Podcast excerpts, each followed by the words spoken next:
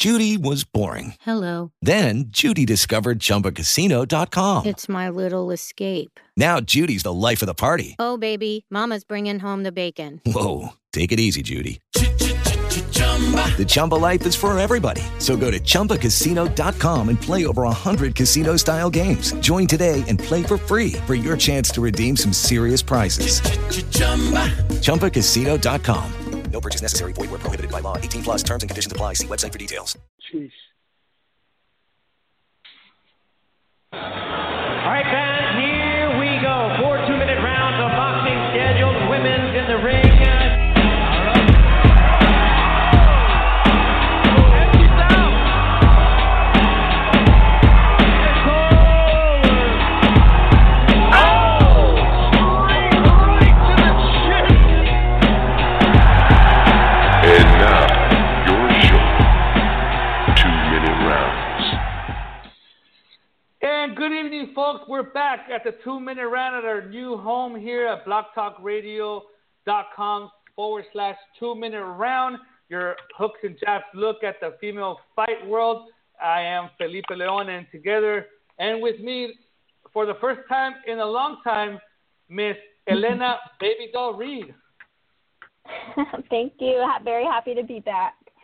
Very happy to be back, Elena, calling us from one hundred twenty degree Phoenix, Arizona, and like always, our co-host, the man of the hour, the only guy that that knows everything about female boxing, David Avila.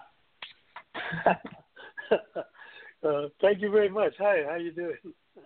Yeah, I'm excited. I'm excited to be back on the two-minute round. Your hooks and jabs look at the all-female boxing world here at our now completely uh, our show here on blocktalkradio.com forward slash two-minute round.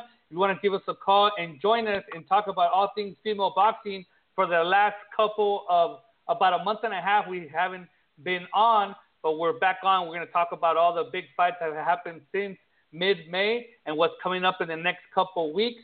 And also, uh, we're going to have a very, very special guest. The legendary Terry Moss is going to be with us uh, in about fifteen to twenty minutes to talk about her new venture in the boxing world. She's done it all. I was actually pretty impressed.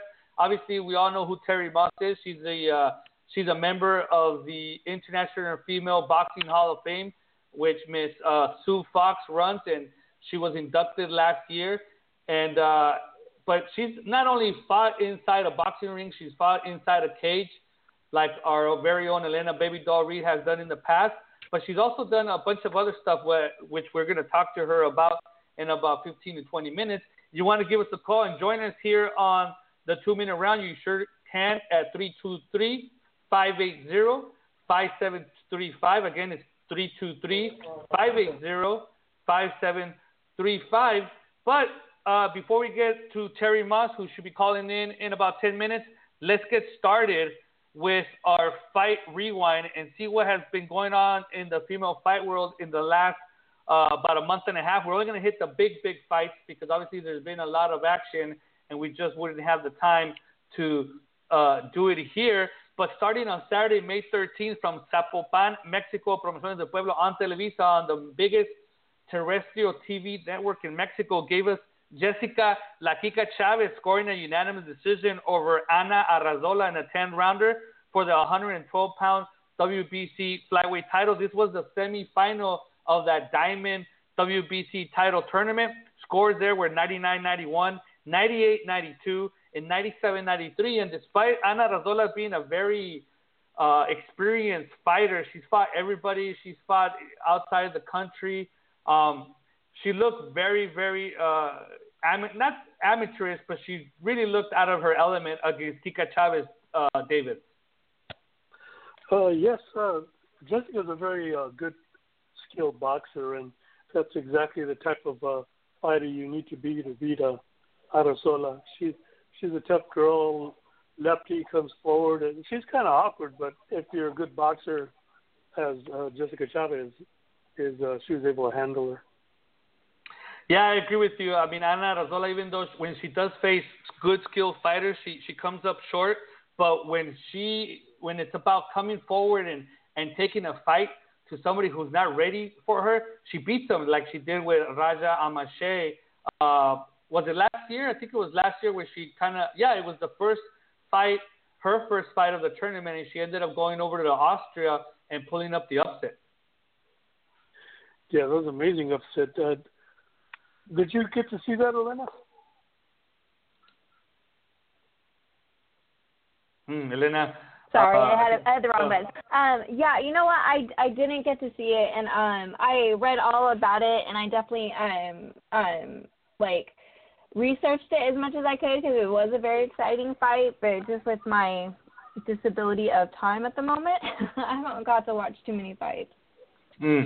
Now, that being the semifinal of the tournament, the other semifinalist, well, actually, Jessica Chavez moves up as expected to the final, and the other finalist is none other than Esmeralda La Joya Moreno, who defeated Ibella Roca Zamora for the one hundred eight pound W B C title.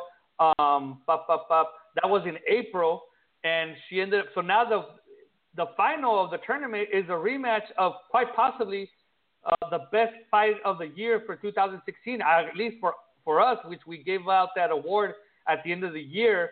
Um, to the first fight between Jessica Laquica Chavez, or was it their second fight, Jessica Laquica Chavez against Esmeralda Moreno, and they're going to be facing each other again um, in August. It, it, they're saying that that fight's going to be the rematch. Yeah, that looks to be a very. I mean, it, it, it seems that um, Moreno's changed up her style a little bit too, and it's uh, worked very well for her. She seems to be boxing a little bit more, brawling a little bit less. And her timing uh, has gotten much better.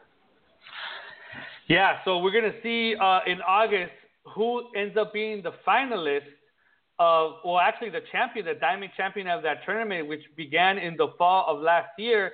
And obviously, not only are we going to be very uh, interested in who ends up winning that fight, but also a couple other people, actually one more person, which we're going to touch on in a couple of minutes while we get to that fight result in our list. On the same night, on May thirteenth, speaking of upsets, uh, Selina Munoz, the, the the former W B C one hundred fifteen pound champion who was making her tenth defense of her title, ends up getting upset by none other than Guadalupe Martinez in a ten rounder. It was a unanimous, actually it was a majority decision. Two of the judges started ninety-five ninety-three for uh, Martinez, and then one of the third judge started an even Um, ninety-six ninety-six. Nobody expected this result here. Munoz had been very strong, quite possibly uh, the most solid Mexican world champion up to this point, uh, active world champion.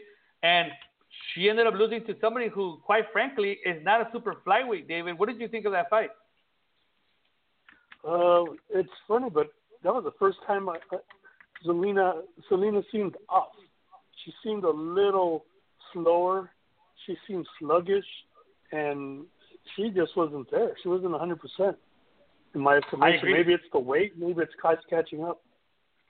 I agree with you. And Elena, a question for you, you being the only one that's actually gone into the ring between uh, uh, from us three and actually got punched in the face.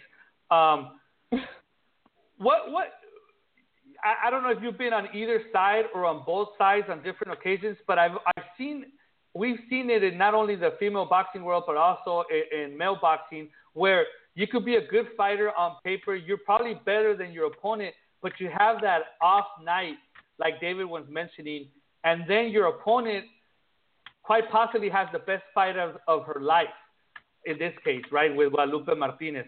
She looked very determined. She did all the right things. She pr- highly pressured uh, La Loba Munoz in this fight, where with, like David saying, and I agree, Munoz had an off night. What do you think that happens? How does that happen? What has been your experience with that kind of uh, situation? Um, well, I mean, this is the thing, right? When it comes to fights or anything in life, there's going to be so many factors that can go into that. Um, and whether you're sluggish because maybe you lost too much weight before the fight, or you're not feeling well, or maybe you overtrain. There's like so many things that can go into it. You really, it's um just experience, right? And and learning not to have to lose too much weight, or learning how not to overtrain.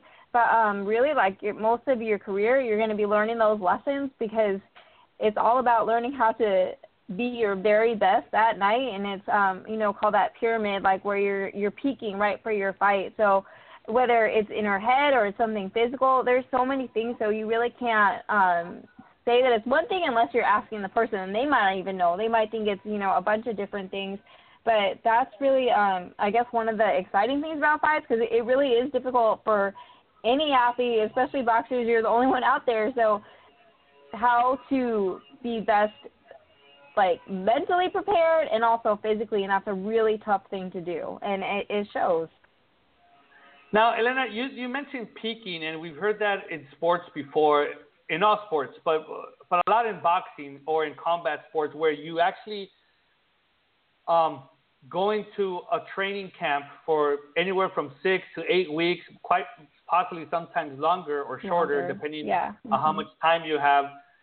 And you look to peak so that when you go into that ring, that fight night, you're at your best, uh, best moment in your in your training. But I mean, it's not an exact science. So in your case, with your experience, how did you how did you determine that you were quote unquote peaking at the point of at fight night?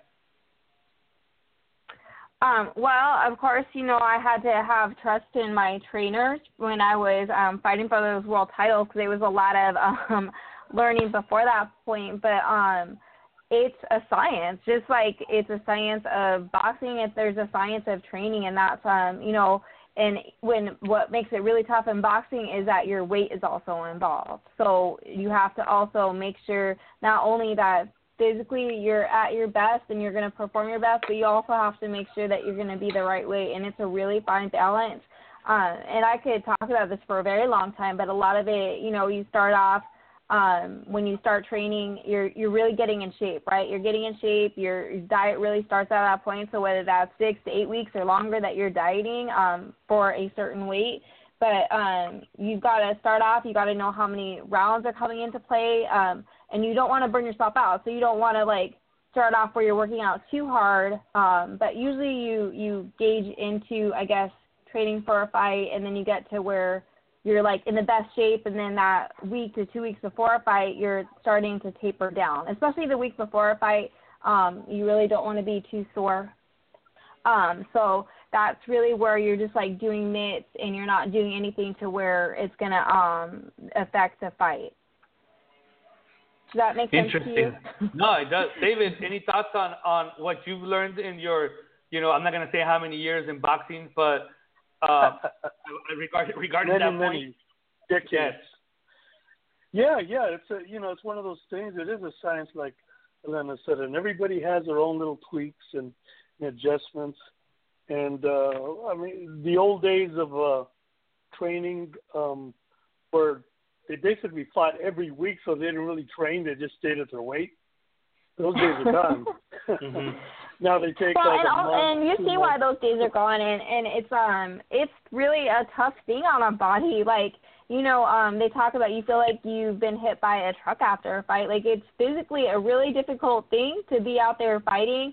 And it's it's not healthy. And I'm sure, but back in the day, like you're saying, I'm sure they fought a lot closer to where they were walking around at because they were fighting so much. That right. doesn't happen anymore, I'm sure. But, you know, we people are fighting like fifteen, twenty pounds lighter than what they walk around at, and that's pretty normal. Now, you know that there is a movement. There is a movement to have uh, same-day weigh-ins. Mm-hmm. Uh, I ha- oh. I've seen that, and there's oh. even some belts where they actually make them weigh in again the morning of the fight, and I know that's yeah, definitely that's been around for a long time.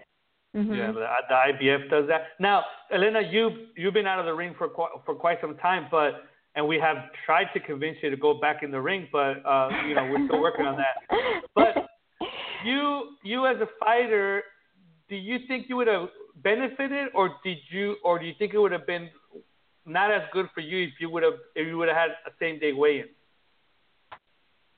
Um, honestly, I was the one dieting always. I'm short and stocky, so it was important for me to be um, leaner. So I um, I liked the the twenty-four hours. Um, it just always made me feel better, and there was a science. I was dieting way out. Um, And I didn't have a huge amateur career, so I really didn't have much experience as far as weighing in the same day. So I'll always say I really like the twenty-four hours before, and that's just what I was used to. But I'm not against okay. I'm not against the morning of, because obviously you would think that that would keep people more honest and closer to the weight, but I, I don't think it would. I think people would just be killing themselves, and they just wouldn't have as much time to rehydrate before the fights. I think that's what would happen. Now, the same night as that, Selena Munoz uh, up, uh, upset, and I spoke to my contact at Sanford Promotions, who is the uh, promoter of Selena Munoz. They are strong rumors. They're st- not rumors. Possibilities that there will be a rematch between her and Guadalupe Martinez in August. So I think they're just trying to pin down the date, and uh, that is happening uh, uh, this uh, this uh, uh, hopefully this August. So the same day, Coliseo from the from Puerto Rico at the Coliseo Samuel Rodriguez, and it was on DirecTV here in the in the United States. You could actually purchase a a low cost pay-per-view. um, Cindy Serrano scored a unanimous decision. The sister, Amanda Serrano, and the current W B O featherweight champion, scored a unanimous decision over Paola Torres uh, in a ten-rounder. Scores there were ninety-seven ninety-three three times, so it was a dominating performance by Cindy Serrano. David, have you heard what's next for her? She doesn't fight as, as often as her sister, Amanda. Uh, do you know if there's plans of her facing uh, a bigger name in the near future? Uh, no, I'm not sure. I haven't heard anything. I do know that uh, uh, um, Amanda's fighting on the uh, end of uh, July, and uh, it's quite possible that Sydney might be put on that same card, but there, there hasn't been any kind of verification. Okay, well, now we're going to take a pause in our fight review, because it looks like with us now on the line is none other than International Female Hall of Famer Miss Terry Moss. Let me patch her in. Miss Moss, is that you? Hey, how are you doing? That's me. Nice to nice to talk to you. Thank you, Miss Moss. Thank you for joining us here on the two-minute round, your hooks and jabs look at the female fight world here on blocktalkradio.com forward slash two-minute round. Uh, Terry Moss, a legendary figure in the female boxing world. Obviously, we're going to hear all about it. We're going to hear about her new plan, uh, what she's getting into next. So with that said, let me pass the baton to Elena Baby Doll Reid. Elena? Um, Terry, it's great to have you, um, and I thank God for Facebook, because it's a great way. I get to see all the things you're doing. Obviously, you've, yeah, you've had your hands in, in boxing for quite a while, um, and not only, you know, you had a great career, and now you're being part of um, a lot of other people's careers. And so it's really nice to see that you've turned that passion and you're continuing with it in other ways. Um, and, you know, I would just love to, and like we talked about, I would just love to hear what you're into next, because it seems like you're always into, um, you know, something big in boxing. So I would I would love to hear what you have coming up. Oh, thank you so much. And it's a pleasure to talk to you, because I followed your career your whole time. I really, oh, really enjoyed your fights. Yeah, I followed you. Um, well, I mean, it's a pleasure to even be, you know, still in, involved in boxing. But honestly, for me, Alina, it was it was nice nice that I could even be involved, because I started, you know, a lot older than an average person. So um, considering I've been able to do this much, it's been, you know, what a ride. So um, I, I think my excitement for the sport and how much I love it is what keeps me going. So um, it's easy, you know, for me to, to always still have have the mindset of, of a fighter trying to reach that title. I'm just as hungry to do something more and something new and something bigger and, you know, something else. So um, it, it kind of makes it easy to keep going forward. But, yeah, we've got um, – I've been promoting shows, and I have a gym in Atlanta, and I've got a pretty big stable of fighters and um, men and women, um, more men than women. I never thought I would be like that. I used to train only females. So, um, but I've had such a good response, and we've got such a great team. Um, you know, I've got about five of them ready to go pro. So I thought, mm, I might as well move forward, because, uh, uh, like I said, I've been doing shows now for, uh, well, since two thousand ten, I started promoting shows, and it's time to go into the pros. I've been doing high-end boxing shows for quite a while.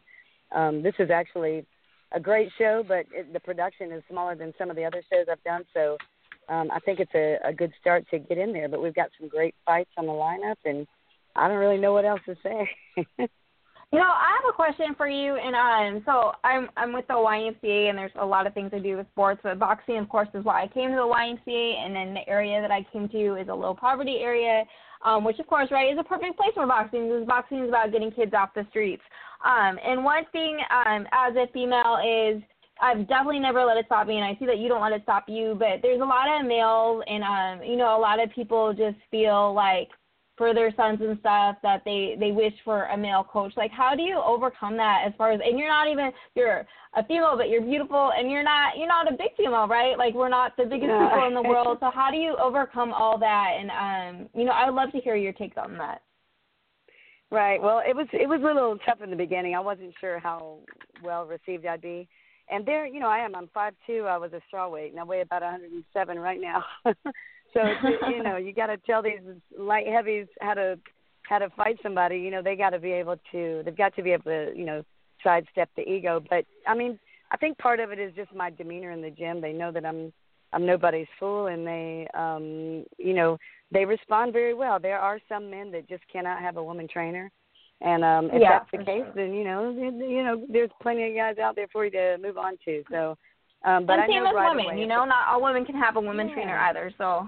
Yeah, you're absolutely right about that. I, I had one female that had trouble with having a, a woman trainer. So, um, but yeah, I mean, it's it's all about, you know, how well they can receive your personality. And the truth is, you know, and, and we know in boxing, uh, you know, it's the relationship that the trainer has with the fighter that really makes them win. So they've got to be able to connect with me.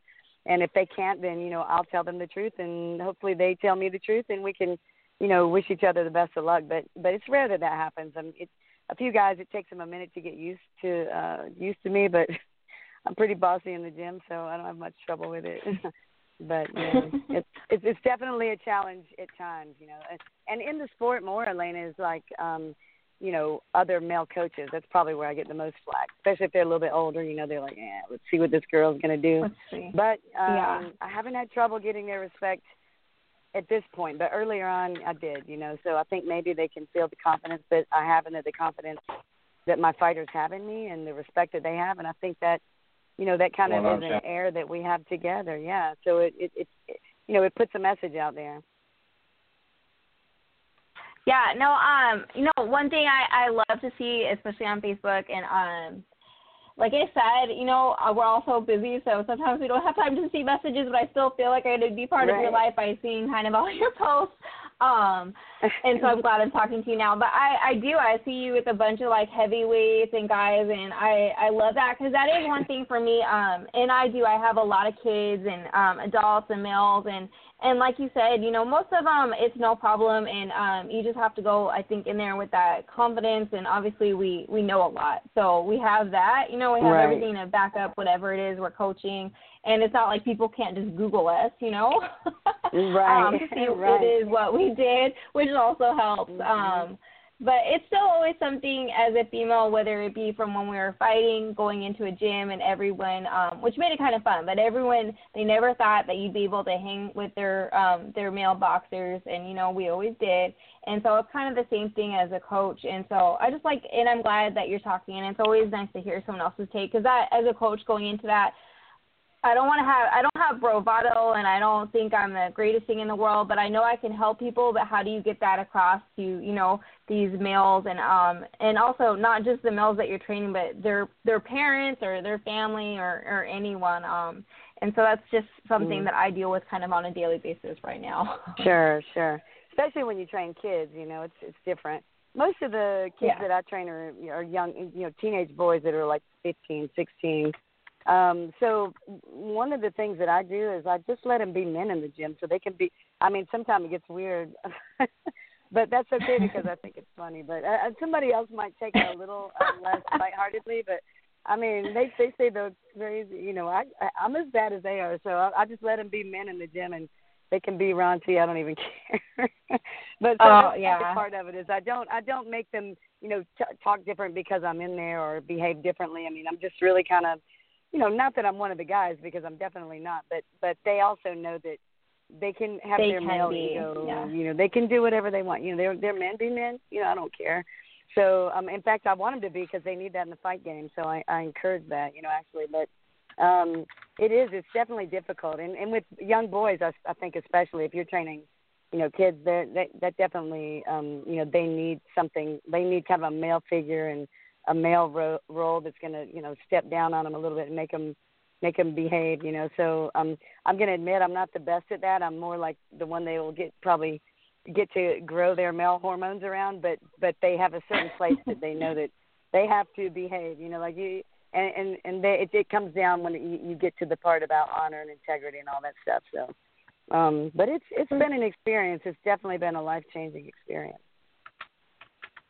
Um, and, you know, I know we're um, all talking, and I always hog when I'm on, which is funny. So please, anyone, feel free to talk, and I don't want to hog. But um, I'm sure you watched this past fight. Um, I don't think it wasn't – was it the U F C? Yeah, it was U F C, right? Um, and so we had one of our fellow right fighters, um, Hardy, fighting, and she got that knockout. Um, and watching it, she started out, I think, a little slow, like not as slick. Even like my family was like, why aren't her punches like very crisp? And I was like, they usually are. And then she got it going, mm-hmm. and she got that knockout. Like, how did you feel about watching her? And, um, you know, for me, I know I went into the sport because of business, and I feel the same thing for her. She just wasn't getting the fights in boxing. Is there a reason or a rhyme, like, um, of why you got into the cage? Well, no, I never have been in a cage. Never been oh, okay. in one. So, but I did follow her, yeah. And, I, you know, as a, you know, work, because I've done promotions, I kind of know what's going on up there in New York. You know, she's got a mm-hmm. – what's happened is, you know, the commission up there has now decided that there has to be a one million dollars insurance policy, health insurance, on every fighter that fights. So you're talking about if you have a fight card with, you know, ten fights on it, you have twenty fighters in it and twenty one million dollars policies. So they've just about oh, put an end that. to – yeah, I mean, and that's really what's happened with Heather Hardy. I mean, I just happen to know that because uh, I know a little bit on the inside of the promotional stuff, and she's with uh, DiBella, right? I think she's with DiBella. And, uh, and yeah, you know, her hometown is New York, so – yeah, and they were building her there, and she had a huge following there. So now they've kind of, you know, it's like you can go somewhere else, but she doesn't have as much value to the promoter, even though she's a great fighter and she's got a great draw. But, you know, fighters draw at home the most, which is why now Ohio is a big fight town. Obviously, you had Kelly Pavlik, you have Adrian Broner, you had Rashi Warren, and now you got um, Robert Easter Junior and several fighters. And then, I mean, who used to go to Nebraska to go to a fight? But now you got Terrence Crawford, and they're doing big shows there. So really the fights kind of moved to the fighters, and that's, you know, sort of what, what was going on with her, because DiBella's done fights all up around New England, you know. So, um, but, um, you know, that opportunity's not there for her right now. See, it's probably got a lot to do with her frustration. So, um, yeah. I mean, it's great that she got the knockout. I hate seeing a, a girl go into the cage when they're a good boxer, but, but you know, it's okay. Oh, yeah. I mean, it's nothing that I have a thing against M M A. I mean, I loved it with Holly Holm, but she never would have had that kind of record in boxing. But and, and, you know, she fought everybody, so you can't take away from her that, you know, she didn't fight hard. So it's just, you know, I mean, it's it's it's good for her on the, you know, she needs it to make the money and stuff. And maybe she'll master the M M A, I don't know. But they don't, they just don't, I don't know, I'm sorry to say this, but I don't think they take as good care of the fighters as they might in boxing. But, you know, it's all a dirty business, we know that, but. Um, I don't know. Yeah. It's just different. It's just, I mean, I guess you go there and you got to fight for real. I hate yeah. to say it like that. No, you, you know, know yeah. And it is, I'm a, I'm know. a lover of boxing, and obviously I have all my friends are M M A. My husband, you know, um, was one of the guys starting out in M M A, so I've been around it, and they all know. I'll tell anyone, like, and I fought M M A, so so I feel right, like I can say right. it. I think, yeah, I think boxing is way more difficult, and I think you have to be a way – like, it's just a lot yeah. harder to be at the top of boxing, and I will always have, I always yeah. will enjoy a boxing fight over an M M A fight any day. Um, mm. And for myself, and that's why I felt, um, that's funny because I actually, I think I heard someone say that you fought in the cage, but I didn't think you had, so I'm glad we cleared that up. But I did yeah, it because there just wasn't any fights for me in boxing, so I was literally like, right. you know, when you're trying to be mm-hmm. the best, you you don't have other jobs, and it was the only job I had, and there was just nothing for me, and so M M A, I was living in Vegas, and um, I was getting paid way more to start off, and they were promoting me, and so wow, they treated me pretty, yeah, they treated me pretty good. It was at the end of my career anyways, um, but I still always love boxing over. I wish, though, some of those opportunities that presented themselves in M M A, I wish that had happened in boxing. Um, so I understand, like, for Heather, if, you know, this is what she's putting her stock in, is to be a fighter. And um, I think she, like, probably wished with everything, and she worked really hard in boxing. But if there's just no fights and no one's giving you opportunities, like, in your – a fighter, like, what else are you supposed to do? You just have to, um, you no have to doubt. fight, and I yeah. think that's what, yeah, I think that's what she did, sure. and which sucks, right? That sucks. Yeah. I mean, but, I think they probably um, treat, right, right, and I think they probably treat you better as a person in M M A.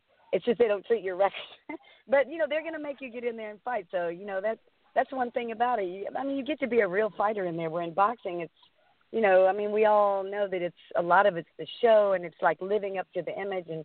It's not just going in and being a fighter. It used to be, but not anymore. And so maybe there's a lot of freedom in, in doing mixed martial arts, you know, that, that you can just go it's in there and fight. Still. And it's so it's new. Fun. It's all going to change, but it's new, right, like anything right. else. And um, so it's all evolving. But I hope, and, and we've seen it, and hopefully, you know, David and Felipe, I hope you guys keep talking about um, – the thing is, like, we've seen in this last year that um, there's been some things in women's boxing that haven't happened in a long time, you know, like watching females on um, T V, and there's a lot of hope, but I just still haven't felt that, like, oh, yeah, like, women's boxing is really popular now. Like, I still don't feel that. I'm still, like, holding right. out for hope. Um, and, and we see, like, the Serrano sisters, and, and it's mostly on Facebook because they're still not household names, and that's just the honest truth, you know. Um, we see them because right. we love boxing. But my, my neighbors don't know who they are, you know? Um, right. And so right. I'm still I'm still hoping that that, that has a turn. And, um, you know, this right. year or next year, it's building, but it's just not there. And Heather Hardy, that's what she thought, right? She had that big fight on T V, mm-hmm. and we were like, we all had great hopes for her, and she's beautiful, too, and there's no reason that she shouldn't be famous, but it didn't happen. And so, um, mm-hmm. so... So um, maybe you just gotta wait a little longer. yeah. Right. Yeah, maybe you just gotta wait a little longer. I think there's still hope. Well, you know what I think is, um, you know, I do feel like women's boxing is on a, a growth spurt right now. I think it's just gotta, mm-hmm. it's just gotta make its footing, and when it comes, it's gonna be permanent. Though I do know that. It's sort of like with the M M A. I don't see women's M M A as fading out, even their televised matches. I mean, they're having more than just Ronda Rousey as the main event now. And Dana White swore he'd never promote a woman's fight.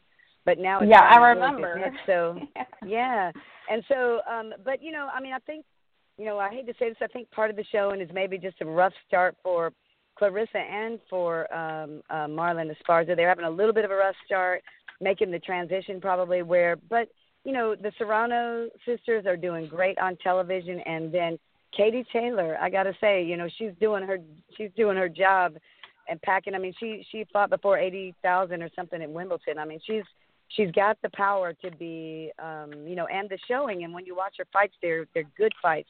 And the same with uh, Amanda Serrano. That was a great fight that she had on Showtime. And I think that, mm-hmm. um, you know, it is. It's just we got, and even not saying Clarissa and Marlon will make it there. They, it's just going to take them a little time. I think they spent a lot of time in the amateurs. Um, and there's a certain mentality in the United States um, with amateur Olympic-level boxing that, you know, kind of pulls them out of their niche a little bit, because I talked to several of them when I did the Clash of Champions here in Atlanta. We did um, a duel, you know, U S versus China, the, the national team. And I saw how they trained, and I talked to a lot of girls, and I was like, uh, you know, the Americans, and I was like, how do you deal with you can't have your trainer, and, you know, you you have to listen to people that, you know, train you that, you you know, it's a different, it's, I mean, they have people running the boxing program with U S A Boxing that are, that are that have never fought. These are, you know, specialists yeah. in athleticism and elite training, but not boxing. You know, so it's a different. It's, it's, it's totally different. different. Yeah, it's not. Yeah, different. And I think it kind of. Yeah, and I think what they need is just a little time to get back into that idea and that train of thought of, especially Clarissa. I know her her trainer trained her to be a pro from day one, so it's just getting her to yeah. make that change where she's used to being trained again, where they have to actually listen to the trainer, because you know. They all told me, Michaela Mayer and Clarissa and Marlon, they were like, you just take everything with a grain of salt. You know, some things you listen to, some things you don't. And you learn to find Which a way. In, like, like oh. to get to the top, yeah, you have to, they're your well, eyes, in like, boxing, amateur, right, yeah, as a trainer, I mean, yeah. Right, and well, in the amateur team, because when they're on the amateur national team, they go through so many trainers, and none of them are their home oh, trainers. Sure. You know, they take them to Colorado Springs. It's just a different feel, and I think that kind of hurts them making that transition into the pros.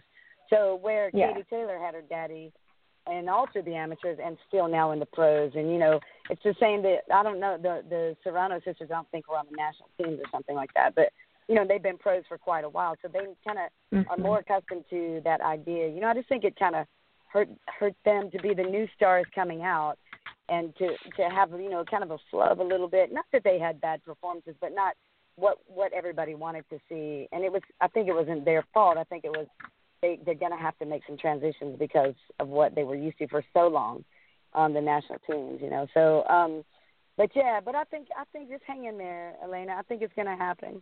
Um, I'm real positive about it. I'm going to promote some girls.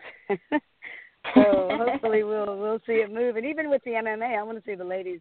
Hey, look, if you ever go to Korea, South Korea, men's box, I hate mm-hmm. to say it like the men's boxing barely exists. All the headliners are women. All the money's put wow. into the women fighters. And I've been over there with the W I B F and the W B F uh, sanctioning title fights and working as a supervisor over there. And it's all mm-hmm. about the girls. So if it can happen there, and they're really conservative, you know, I think we can. Yeah, we can move. No, and we a, talk about it. It's direction. Like all over the world, you know. It's like Mexico, Germany's right. been it forever, and. Um, and now we're talking, you know, different parts in Asia, and so um, Argentina, and so I guess we're just a little bit behind, right, in the States. But um, well, Americans, you know, really are conservative, you know? Yeah, yeah, I agree. That's that's what it is. It's the guys. We gotta get them out of the, you know, out of the sixties or something. Dark ages. Yeah, right. For sure. All right, David, are you guys still there? Oh yeah, absolutely. It's good. Yeah, what happens when you have the ladies talk? Yeah. Hi, Terry. This is David Avila. How are you doing? I'm good, David. How are you? Very good. Um, I know you have you have a show uh, coming up. Uh, could you talk about it? Oh, for people that don't know where Terry Moss is based, she's based out of Atlanta, Georgia. Right, right. Yeah, I do. I have a I have a show, a pro show coming up tomorrow. Um, we've got a really good, um, for our first, this is our maiden voyage, so we're really excited. But we've got an excellent lineup. I mean, every fight is tough. Um, all of the competitors are, you know, ready for war. I think it's going to be a really great showing for Atlanta. We've had, you know, we've, we've been a sleepy town in, in pro boxing for quite a while, so I'm hoping that we can make some changes, build some good local fighters, and, um, you know, get the attention of the big promoters to come in here and hopefully team up with me. And and help us, you know, not help us move some guys, but bring in the big names, and we'll have a few big names, and let's see what happens because um, uh, Georgia's had a really strong national, I mean, a really strong uh, amateur team for quite a while, and now there are like, I mean, there are probably twelve or fifteen of them that have now gone into the pro ranks, and these were, you know, guys that did really well nationally. So um, for us uh, here, you know, they just need a good promoter, and there's some promoters in town, you know. Some around Georgia, um, and, and some of the shows are, you know, they're okay, but uh, I just want to make a different show, a, you know, an entertaining show and, a, you know, a show with a good production and, you know, good fights on it, and, and I think we can make a difference in, in the fight scene in Atlanta. And uh, like I said, I've been um, promoting shows for quite a while, and when you can get a thousand people at a at a white-collar boxing show, you're you're doing a pretty good thing, so I think we can do better than that with the pros, so. Um, you know, I'm I'm really looking forward to the beginning, and I hope that we can, you know, build some guys and bring in some top, you know, some top tier shows here. Is this your first pro show? Right, it is. Uh, what What was the difference between the, the amateur shows and the pro shows, aside from uh, getting the licenses and things like that? Mm-hmm. Well, I mean, I've done lots of amateur shows. I've done Golden Gloves, and like I, I was telling Elaine, I've done. You know, even national, uh, a duel, you know, U S A versus uh, um, oops, China. We did that one, which are the two strongest women's teams in the world right there. Um, so, I mean, I've hosted quite a few national, uh, I mean, I'm sorry, amateur um, events, but then I did my corporate fight night shows, and those were like, they were like Las Vegas-style pro boxing shows, only they're white-collar boxing. So, um, you know, we brought, we were, man- we've managed over several years. We've been doing that show for about seven years. We've managed to bring in some really nice sponsors. Um, we've been working with Hard Rock for many years now. We work with Hooters. We've got uh, Tito's Vodka. We're, you know, we've got some beer sponsors. We've got sponsors that are really good to, that are just following us right into the pros, and um, I think that's giving us a big, oppor- uh, big opportunity to kind of step above and beyond even on our first uh, event. So we've kind of got a good platform built. We've got a really good fan base already, um, just our my promotional company. So um, I think it's going to be, you know, it's going to be a good transition for us. But there, you know, the difference, honestly, considering I've done so many now at this point, it's it's not a lot of difference. Uh, just just dealing with, you know, um, a little bit of travel and some purses now. But actually, this show's cheaper than my corporate corporate boxing shows. Those are an extravaganza of, of spending money. So we're, you know, we're, we're actually looking better on this one. Is it only boxing or boxing and M M A? Well, I did one with boxing, and my last show had boxing, M M A, Muay Thai, and, and kickboxing. So, you know, uh, it was my first time in. Um, we kind of got to fill out the Pro Boxing Commission because they're sanctioned under the same organization. Um, you know, they work under our Secretary of State. So that kind of got our feet wet and gave us a practice run, um, you know, for, for this pro boxing show coming up now. And, you know, we're starting a new series with the pros. So, um, um, you know, it's, It's uh, I forgot your question. That's nice of me for you. But um, what what did you ask me, David? I'm sorry. Uh, uh, if you were going to have an M M A show, uh, M M A, oh, M M A, right? Boxing. So right, right. So we did that on our last show, and I, I I've kind of been undecided, but um, over just the last couple of days, the days I've decided that yeah, we're going to do some more um, M M A, Muay Thai, and kickboxing. I actually like doing that. The only reason it was difficult for me last time, which we did do, we did a great show. Um, it's just I'm not as well connected because I haven't been in that sport. Um, so it's, but I got a few people now that are really well connected that are gonna, you know, start making some connections for me. So, yeah, we want to move in that direction. I, I tell people it'd be nice to promote one show where I'm not working corners. That'd be really nice. So, uh, you know, I don't have any of those guys that I train, so maybe I could walk around and pretend I'm the promoter for a minute. Do you have any uh, female sightings? Yeah, we do. We have. Um, I have one that's. Um, she's got about thirty amateur fights, um, and she's um, been boxing though for about eight years, so she's been in the game for a while. Uh, we're bringing a girl in from New York for her, and this is an amateur fight, but and the girl's got like forty something fights. So we got. We're not, like I said, we're not putting them in easy, but we're putting them in to win. So uh, in other words, they got to get out there and fight. You know, so we're trying to put on a good card, and she's going to fight here. She's doing the Women's National Golden Gloves. And then I'm going to take her over to the show that I'm promoting in Cancun in September uh, and let her fight over there. And then we'll be turning her pro on our next pro show, which should be around October. Well, that sounds like, like a pretty good show. Um, you, you've had, in your experience, you've had very tough opponents. And um, what kind of uh, advice do you give uh, to your female fighter? Well, you know, females, as Elena can can uh, testify, you know, we gotta we have to fight, you know, high, low, uh, four weight classes, and uh, you have to fight, you know, tough if you want to get in there and get their attention. So, you know, it's it's a, it, it didn't bother me. I mean, I got in there honestly, David. When I got in boxing, nobody cared to do anything with me, so I knew I was gonna have to, you know, kind of take a tough ride, and that was okay with me because I I started off fighting. I re- didn't really even know how to fight yet because no one took me seriously because I was thirty-six when I went pro, so you know I, I knew that my way was going to be tough. Some, some, I, I mean, most of the ladies, you know, you're going to have to fight tough. So uh, they want to see a fighter that can fight. Otherwise, you're going to have a really hard time, um, you know, just being pampered in there. You know, they're not, they're, you're not going to be accepted very well. So uh, I think that the women are still out. They have to prove themselves. So um, especially with the women fighters, I let them know you're going to have to, you're going to have to move on this. You, you got to get out there and fight. Yeah, it is a tough world for the female fighters. Felipe, did you have a question? Yes, uh, Miz Moss, my name's Felipe. I'm the co-host here on the two-minute round as well. Um, one question, you mentioned you touched a little bit. You were a fighter. You're a supervisor for the W I, was it W I B A? W I B F and the W B F. And then also the G B U, correct? Oh, yeah, yes, they're part of the, they work alongside the W I B F, yes. Okay. But one thing that you also did in the beginning, you were a cut woman for, for quite some time. What can you tell us about that? That was the first role that you actually took uh, in boxing? Right, because when I went, when I first got in, you know, my coach was, my trainer was saying, you you know, you're too old to fight, you're too old to fight. He taught me, you know, how to work corners, how to work cuts, how to, you know, do contracts, how to do a lot of the behind-the-scenes things. So fortunately, I had really good experience coming in the game about how the game worked, the good and the bad and the ugly. But, um, but yeah, and I, I've worked a lot with one of his fighters that, um, you know, we used to make a joke that he would bleed as soon as he signed the contract. And so I had really good experience in working cuts, many cuts, many, many cuts. So um, it's one good thing is my um, my fighters will always have a good cut man there until I just want to bring Stitch in or something like that. He's my favorite. He actually worked, uh, you know, my corner once, and, you know, I really like him. He's a great guy. Now, um, you mentioned uh, with in the interview with Elena and some questions with Elena that there was an actual a female fighter who didn't want to be trained by a female trainer. What was the reason? What was the reason behind that?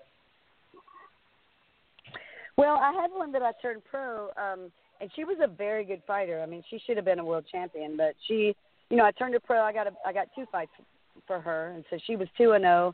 But you know, I just I, I, our personalities really clashed. Uh, You know, I couldn't, uh, I mean, I really liked her, and I think that she liked me, but, I, you know, there was just something about it we couldn't click. And, you know, she liked to she liked to be around the guys, and I don't know, I think it made her feel stronger. And she was a, she's also an um, an airplane mechanic, and she was in the um, Air Force, and she, like a career Air Force person. And, you know, she, she just had a certain way about her that was just, you know, I guess I wasn't gruff enough for her, and she... She couldn't really get her, maybe her, what she needed in her, her ego. Maybe she had a little bit of a male ego, and it just wasn't, it just wasn't complimentary for her. So we tried, but, you know, over time, and we didn't have any hard feelings. I mean, after she left, I, um, you know, tried to help her get her a few fights, but she wound up, you know, I think she retired like five and oh or something like that. And the last I heard from her, she was, you know, asking me if I could find her a title fight, and I actually got her one, and she couldn't fight it at that, you know, she's like, oh, I'm not even training. So yeah, I think she quit, so. It's a sad story. I would have never let it go that way, but but you know, the trainer that she had, you know, it was a man, and maybe it was a good trainer for her. But he, she told me he, you know, he just doesn't, he doesn't really pursue. He's not going to manage me or go out and pursue my um, career, but he'll train me. And I'm like, well, you know, unfortunate circumstance, you know, for her, but but that's that's how it went. But she could have definitely been, um, you know, in the top tier. So it's a shame for me to say that, but. Um, You know, that's that's how that went. But she's really the only one I've ever had that really just couldn't couldn't take my, my feminine side. But I'm not even feminine. I'm pretty obnoxious. But, you know, not enough, I guess. Now, Terry, um, you, you have your first pro- professional uh, boxing event tomorrow. You're promoting it. You mentioned you have five fighters. Are there all the you have five fighters going pro? Are they all going pro tomorrow? No, I just have one going pro, but I have Seven, eight amateurs fighting on the show, but uh, so I have a lot of amateurs. We're kind of filling up the amateur card, but um, but of those amateurs, four of those amateurs that I'm that I'm fighting on this show are going pro. So um, I should be turning at least two more, maybe three on the next show, and then maybe on the, the next show after that, um, we'll we'll have them all pro by then. So um, a couple of them, you know, have some things to clear up before they can go pro. And uh, but but and then some of them want to do a couple things before they go pro. So yeah, but I have five total. But I would say in the next uh, five six months they'll all be pro by then. So um, give us some th- give us some names. Them, yeah. Give, give us some names of uh, these guys that are gonna go pro. That way that way you know we can say that we heard about them here first on the two minute round. Absolutely, um, uh, right. So um, the one I'm taking pro on Saturday is Deontay Brown. He's a slick southpaw. He could be a little Rigondeaux eventually. uh, I mean, he, he's um, he's he's uh, like twenty, twenty-two years old, twenty-one or twenty-two. So he's really young. He's really ready, and he's he's going to be sensational. And then the other one that I have that um, man, this is uh, this guy is incredible. Um, his name is Abel Aparicio. Or Abel, a lot of people call him Abel, but it's Abel Aparicio is his name. And then um, I have a, the female that I'm going to be turning from, her, her name is Tavisha Norwood. Um, she should move up pretty quick. In fact, we we would like her to get one or two fights and try to get a fight with Marlon. Uh, they've actually wow. fought each other before, so yeah, we're we're hoping for that soon. I'm like, we could get you a title fight in like three fights, but well, something. I don't know if Marlon will be ready for that, but we definitely can get her, you know, something high end really quickly. So she'll move up quicker in the ranks probably than the guys, but that's only because of the depth of the pool for the women right now. But, um, um, you know, the guys should move move well, and they'll be well taken care of. So, um, and then I have uh, Victor Ramirez. He's actually undefeated as an amateur. Um, he's one. He's he's really funny. Like, he's a guy that says he's still says he's not a fighter. So, huh. the, but he's really good on stage, and he's undefeated. So I'm like, well, I'm I'm glad you're gonna not fight on this show too. So, um, but he's he's pretty incredible. I mean, he doesn't even understand what a loss tastes like. Um, and then I've got another one, Roberto Escalante. He's done some um, Muay Thai, kickboxing, and boxing. So he's been wanting to go pro for quite a while, and we're super excited for him. He's a really exciting fighter. Um, he's he's Mexican. I've got uh, of those three of those are Mexican fighters. So I, I train a lot of Latino fighters. Um, so I'm super excited about those guys, and they, they get big crowds to come to see him. Uh, so um, you know, we, we plan on having a really good crew to start with. Okay, uh, Terry, before letting, uh, letting you go, I know you're quite busy. You got that show coming up. You got the weigh-ins tomorrow. Why don't you give our audience your uh, social media accounts, and also tell them how they can get, uh, for the people that are listening in your area, how they can get some tickets and, and go to the show on Saturday night. Sure. Okay, so the show, uh, the weigh-in and the press conference tomorrow are open to the public. They're going to be at the Hard Rock uh, Cafe downtown in Atlanta, um at the Velvet Underground, which is their um, like their their place where they do concerts and things like that. Um, and so we'll have the weigh-in and then a press conference to follow. Um, we hope to pack the house for that. Um, and then the show is going to be Saturday night at my gym. Um, well, we got a big gym, though. It's at Buckhead Fight Club. It's the Underground Showdown. We're a big underground facility. Um, so we got the Velvet Underground and the Underground um, facility. So this is a totally underground show. Come and see it, um, and uh, they can get tickets online if they go to our website at buckhead fight club dot com and just go to upcoming events, and then they can uh, pick up some online tickets there. Um, those are going to go down sometime tomorrow, so um, if they miss that, we'll still have tickets available at the door. Um, we expect a packed house in there. Uh, uh, imagine the show will sell out, um, so get them early if you can. And, um, yeah, our social media, we've got uh, Twitter, Instagram, and uh, Facebook page. The Facebook page is Buckhead Fight Club, and our um, Instagram is um, uh, at uh, uh, Buckhead F C, and then our Instagram also is Buckhead Fight Club. So um, actually, our Twitter, I'm sorry, is at uh, Buckhead F C, and then Instagram is Buckhead Fight Club. You can follow us and all that, and we've got a hashtag. It's hashtag Underground Showdown. We'll be live streaming the event on Facebook as well, and then there's another um, company that's live streaming on their their website. So we've got quite a lot going on, and um, tune in or come in. We want to see you. Oh, good. Awesome. Yeah, no, I really, I wish you well. I want to say that, but um, and I'll let them talk. But I really, um, I love seeing you on Facebook, and I'm gonna keep watching you. And um, you know, I'm always sending you positive thoughts out there. Not that you need mine, because you're doing great on your own. But um, if you're ever down in Phoenix, I hope you hit me up. And um, I love everything that you're doing. So you're awesome. We do, and hopefully, well, you can come to uh, Atlanta sometime, Elena. We'd love to see you. yeah, yeah. No, I would love that. Yeah, they, they would love you here, I, I promise you. Okay, great. Well, thank you guys so much for having me on the show. Thank you. Thank you for having me. Thank you, Miz Moss. And we'll uh, hope to have you again here on the two-minute round. Thank you so much. You guys have a good evening. Best of luck. And there you have it, uh, International Female Hall of Famer Terry Moss talking about her promotion, talking about her career.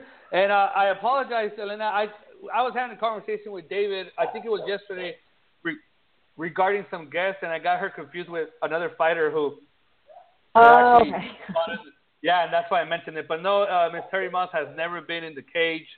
Uh, so, but the other one that we were talking about, hopefully we could have her soon, and we can talk to her about that. So uh, there you had it, Terry Moss here on the two-minute round. The Hooks and Jabs look at the female fight world. If anybody wants to call in and talk female boxing, you sure can at three twenty-three, uh, area code three two three. five eight zero, five seven three five. Don't forget to follow us here on our new home, blocktalkradio.com forward slash two-minute round, and also on all your podcast apps, like uh, on, on the iPhone and on uh, Google Play, Stitcher, and any other uh, podcasting app. You can find us there through Block Talk Radio. Just search for the two-minute round. But let's go back to the fight review quickly. We got a couple more fights to talk about there. On Saturday, May twenty-seventh, from San Jose, Costa Rica, Hannah Gabriel scored a unanimous decision over Natasha Spence in a ten-rounder where she defended her W B A and W B O one fifty-four pound title. And the same night from the Ciudad of Obregón in Mexico on Sanford, Tijuana's own Kenia Enriquez scored a third-round T K O over highly ranked Maria Salinas to score the vacant interim W B C one hundred eight pound title in a scheduled ten rounder. That was televised in Mexico on the Azteca channel, as well in the United States on beIN Sports. And earlier at the top of the show, when I mentioned that somebody would be very interested in what in the result between Kika Chavez and Esmeralda Moreno, that upcoming fight, is none other than Kenia Enriquez, because there she's going to find out if she's going to somehow become the absolute W B C champion, or if she's going to have to face Esmeralda Moreno to get that uh, full-fledged world title. David, you got a chance to watch this fight. What did you think of uh, Kenia's performance? Well, I, I think uh, basically she uh, showed the world that's how good she is. I mean, that uh, body shot she landed was like a like a sonic boom. I mean, when I heard it on on the video, and I said, "Wow, I've never heard a blow on the video, especially a body shot like that." I, it's it's rare. You usually hear that when you're in person, but this I heard on the video, and I go, "Man, that was a shot." And uh, when the girls ended the fight, the, the opponent ended the fight, uh, I wasn't surprised because I, I knew that shot was a was a killing blow. Um, and uh, she's very impressive. Kenia, if nobody knows about Kenia Enriquez, this girl is the real deal. And uh, she's still young, but uh, I think uh, in two, three years, she's going to be one of the top fighters pound for pound. Now, Maria Salinas had never been knocked out before, even though she had faced a world-class uh, world-class opponents like Esmeralda Moreno and um, uh, I forgot her name, the, the Japanese fighter who she fought uh, not too long ago. Nobody had ever uh, knocked her out, but Kenia Enriquez was able to do so with that uh, left hook to the body that you mentioned. She had faced Naoko Shibata. She faced... Um, Uh, Jessica Neri Plata, she faced Esmeralda Moreno. She had faced uh, uh, quite a number of fighters. There's Maria Salinas, who's quite strong, young, twenty-eight years old, stocky, but uh, Kenia Enriquez was able to uh, stop her and capture that interim W B C title. And like I mentioned, now she's waiting to see if Esmeralda Moreno, the way that, that we have it understood is that Esmeralda Moreno goes up to the flyweight title, which I mean flyweight division, and challenges Jessica Laquica Chavez in the finals of the tournament, um, and if she wins, she would have the option of either keeping the W B C flyweight title at one hundred twelve pounds or relinquishing it, leaving it vacant, and keeping the one hundred eight pound title. If she loses against Kika Chavez, then she would still be the one hundred eight pound champion, and then that's when Kenia would have to challenge her for the full-fledged version. If she ends up keeping the one hundred eight pound title, despite beating Kika Chavez, um, Kenia would have to face her to become the full-fledged champion. And if Esmeralda Moreno ends up just keeping the one hundred twelve pound title, that if she were to defeat Kika Chavez, then Kenia would become the absolute champion without having to face her. So, so I'm sure that Kenia Enriquez is very interested in the result of that fight, which should be happening in August. Moving on to Friday, the June ninth. In Norway, Cecilia Brækhus, considered the number one pound-for-pound champion by the majority of the female fight world, except one or, other, or another, including Mister David Avila, scored a unanimous decision over Erika Farias in a ten-rounder in her home country of Norway. Scores were a dominating ninety-nine ninety-one two times and ninety-eight ninety-two. With it, she defended her W B C, W B A, I B F, W B O, and I B O titles. David, did you see anything different in Brækhus' uh, performance against Farias, and anything of her facing Layla McCarter, the fighter you consider the number one fighter in the world? Well, um, according to Farias, I, I'm not sure if it's true or not, but she claimed that she was injured um, before the fight, and that she wasn't able to, to use both uh, hands in the fight. Mm. I, I don't know if that was a reason or not, but Cecilia Brækhus basically outboxed her, you know, for all ten rounds and convincingly won. Although there was no knockdowns or or, or damage, serious damage to Erika Farias, but um, she did claim to be injured. I don't know if it's true or not, uh, but uh, Brækhus uh, did win. She, she was convincing in her win. Uh, whether or not she fights Layla McCarter, I don't know. It, it's it's. I know Layla's out there waiting, and uh, basically that's the one fighter that Cecilia Brækhus has not fought, who's actually in her division, and she seems to be hopscotching around her, fighting anybody but Layla McCarter. Mm. Well, what, one thing that I did catch was that she perhaps will be coming to the United States in her next fight, and she keeps mentioning, I don't know why, but she keeps mentioning Cyborg as yeah. a possible mm-hmm. opponent. You know, and we're going to move and talk about the M M A and boxing in a couple of minutes. Before we do that, and, and let me just give the la, the last couple of results, and then we can move on to that conversation. Friday, June sixteenth, from Argentina, the legendary Marisela "La Tigresa" Acuña scored a unanimous decision over Shannon O'Connell in a ten-rounder defending her I B F one twenty-two pound title. And lastly, Clarissa Shields, who we're going to be talking about, scored a unanimous decision over Sydney LeBlanc, a late sub in an eight-rounder, to capture the W B C silver super middleweight title. Now moving on to the female fight chatter, and that's what we want to talk about. Elena kind of touched on it with Terry Moss, Heather Hardy making her debut in the cage this past weekend. She looked great, knocking out her opponent. Holly Holm, obviously a big, big name five, six, seven years ago in the boxing world, winning a bunch of titles. Moving on to M M A, the U F C, more specifically, knocking out the star of the U F C female division, Ronda Rousey, and her, in a way, becoming somewhat of a star for the U F C. She hasn't done that great since that win, but I think she just won. Uh, she just beat uh, the Brazilian uh, woman in her last fight, which was about a week, two weeks ago in Thailand, I believe. And then there's also video on the net right now, just this last week, where Clarissa Shields is seen sparring Cyborg and, and also getting some oh, tips yeah. as far as groundwork uh, from Cyborg. So, David, and then we'll move on to Elena, obviously, her being the experienced fighter in the ring and in the cage.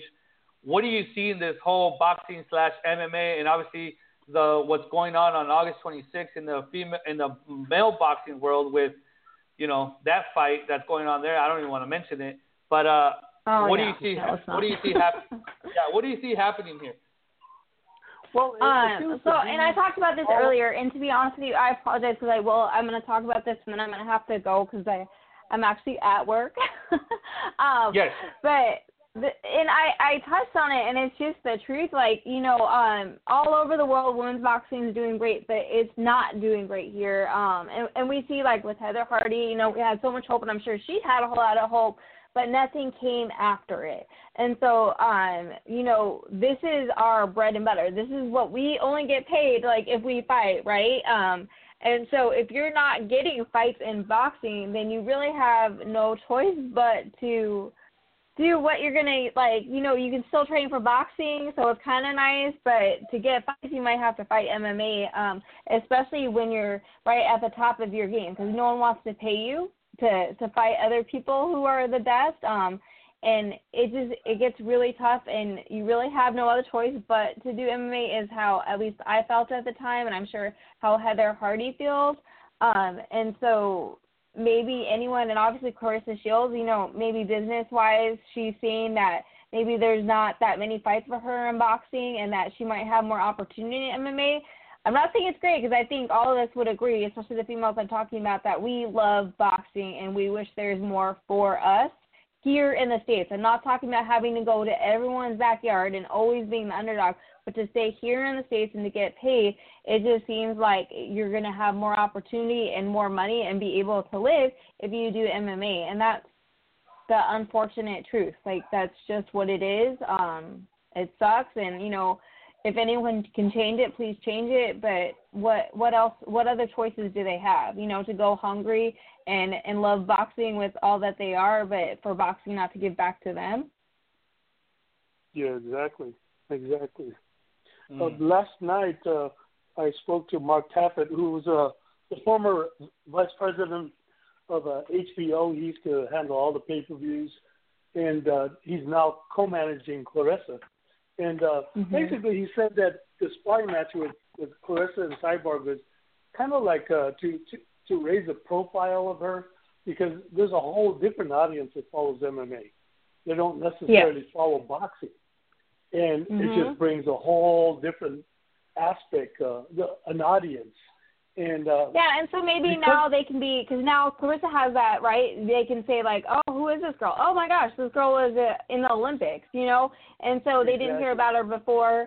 They hear about her now. They look her up. They see that she did all these amazing things. And so I, I see that as a, as a great business move, and I can understand that um, because yeah. people are talking as much as they should be talking for someone who's done something as amazing as she's done, you know? And so maybe boxing is not the one to here in the U S to give her um, the recognition and what she needs. So maybe M M A will.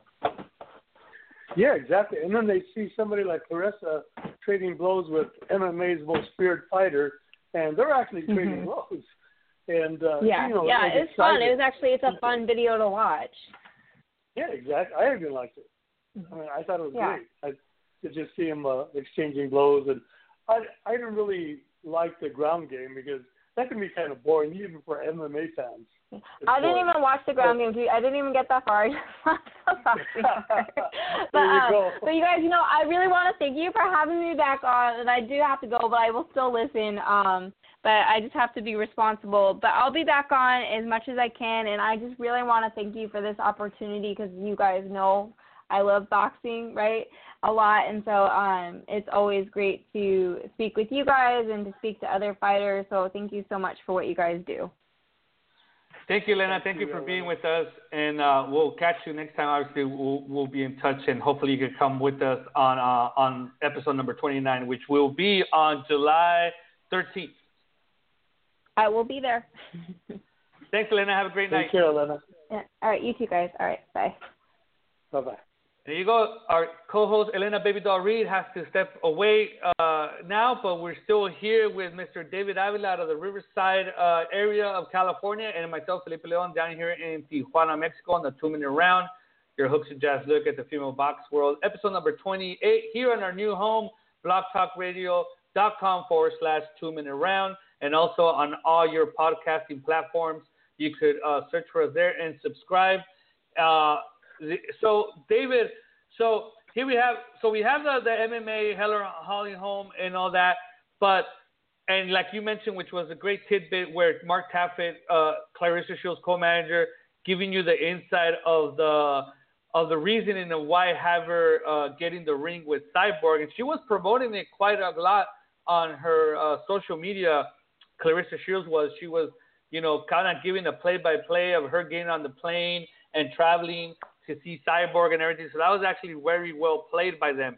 But in her last fight, which I mentioned was on June sixteenth, she fought for the vacant W B C silver title against, um, you know, short, uh, uh, laced up Sydney LeBlanc.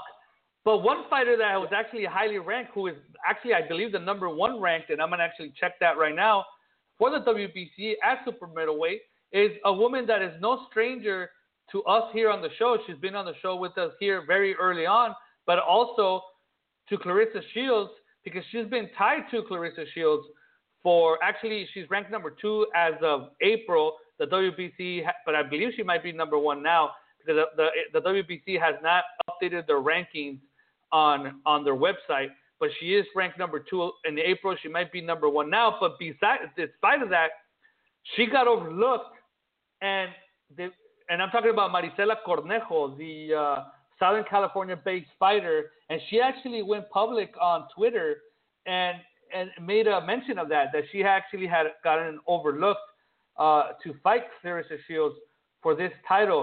What can you tell us about that?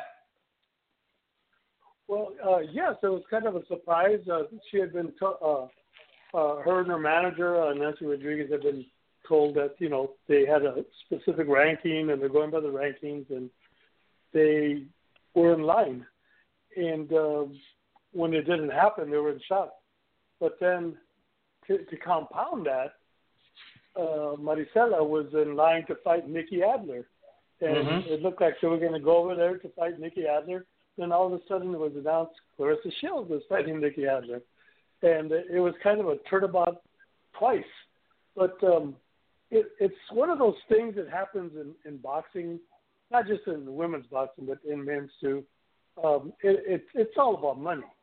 It's about mm-hmm. who can offer the most amount of money. Who uh, and then the sanctioning bodies, they get money from that too. That's what a lot of people don't realize.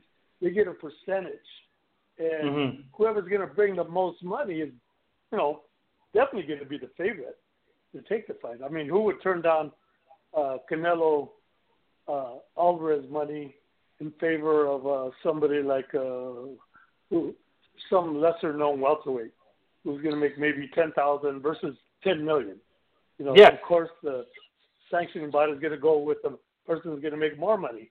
And in this case, it's Clarissa Shields. She now, that makes perfect sense. No, and that makes perfect sense. And and to follow up on that, you know, besides Clarissa Shields, there quite possibly isn't a bigger name in the United States in those weight classes than Marisela Cornejo. Marisela Cornejo, if you go on her Instagram or on her Facebook, she has thousands of followers. I mean, I'm talking about thousands of followers. I mean, I think the last time I checked, and I'm actually going to check right now, but the last time that I checked, she had, I think, twenty thousand followers on Instagram, which I believe is like her most focused um, social media outlet. But, fifty oh my God, I was completely off. She has fifty-six thousand followers on on um, on Instagram, which on the grand scheme of things, when you think of like, you know, Uh, Kim Kardashian or anybody like that would. I mean, it's a drop in the bucket because they have millions, but we are talking about yeah. female boxing. First of all, boxing in general is a niche sport, and female boxing is even a sub-niche of that. So for her to be a female boxer and have fifty-six thousand followers on Instagram says something, okay? So piggybacking on your idea where, you know, it's about money, it wouldn't make sense to have Marisela Cornejo fight the last fight um, The last fight, uh, the one that she fought against Sydney LeBlanc, because that wasn't even televised for Clarissa Shields. It was in Detroit, her, near her hometown, and it wasn't televised. Now, to keep it in perspective, Marisela Cornejo, who is, you know, a fighter that has been, you know, in boxing, and, and she has done the right things to get her amount of followers, has fifty-six thousand, whereas Clarissa Shields on Instagram, uh, a, a two-time gold medalist, she's been on T V countless of times. She is like the biggest name in female boxing in the United States right now. She has seventy-two thousand. So she doesn't have all that much more than um, Marisela Cornejo. So to me, in those weight classes in the United States, that's the biggest fight that can happen um, for female boxing. So it wouldn't make sense to put her on on a fight card against Clarissa Shields for the vacant uh, super middleweight silver title or whichever title if if there wasn't going to be any T V.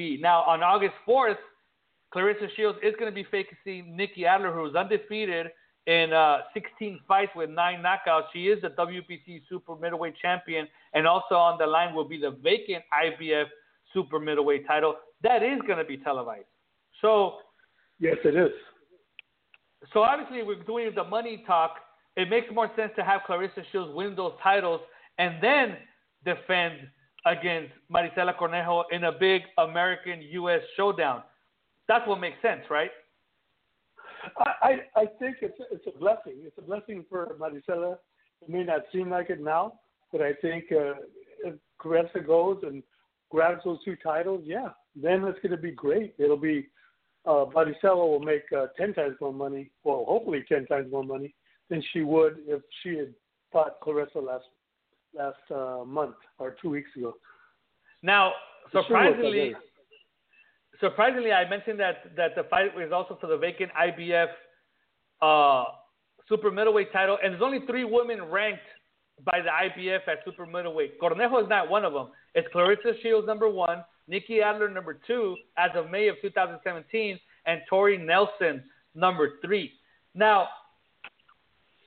it makes perfect sense because let's say Nikki Adler fought Marisela Cornejo for the W B C title before she faced Clarissa Shields. Nikki Adler, let's say she would defeat Marisela Cornejo, giving her some type of profile and making perhaps the fight against Clarissa Shields slightly bigger here in the United States on T V, but then it kind of puts Marisela out, in the, out of the running. So it makes better sense to take the gamble and see if Shields can beat Nikki Adler. And if so, then make that big mega U S fight against Marisela Cornejo on Showtime. And like you say, get a pretty good payday for Marisela, because quite honestly, besides Clarissa Shields, there's really no other name out there that she could fight in the United States and make as much money as she's going to make facing Clarissa Shields. I mean, she might go to Europe and face Nikki Adler, or, or, or maybe go down to one sixty, which I don't know if she can, and face Christina Hammer. But but as far as in the United States, the most money she's going to make is by facing Clarissa Shields. Uh, yep. Now, what do you now going to that fight, which is slated for August fourth on Showtime, Showbox? It's a Friday, just like her pro debut, actually her second fight, where she captured the N A B F middleweight title. Clarissa Shields will be facing Nikki Adler, like I mentioned, the sixteen and oh, nine knockouts. What do you see the odds of Clarissa Shields coming out victorious in that fight? I think the odds are very strong. I know there's a there's a large contingent of people who think that uh, Nikki Adler has too much experience, but I'm I'm seeing uh, I'm counting the international experience as an amateur for Clarissa. Clarissa has sixty fights. She's fought the best in the world.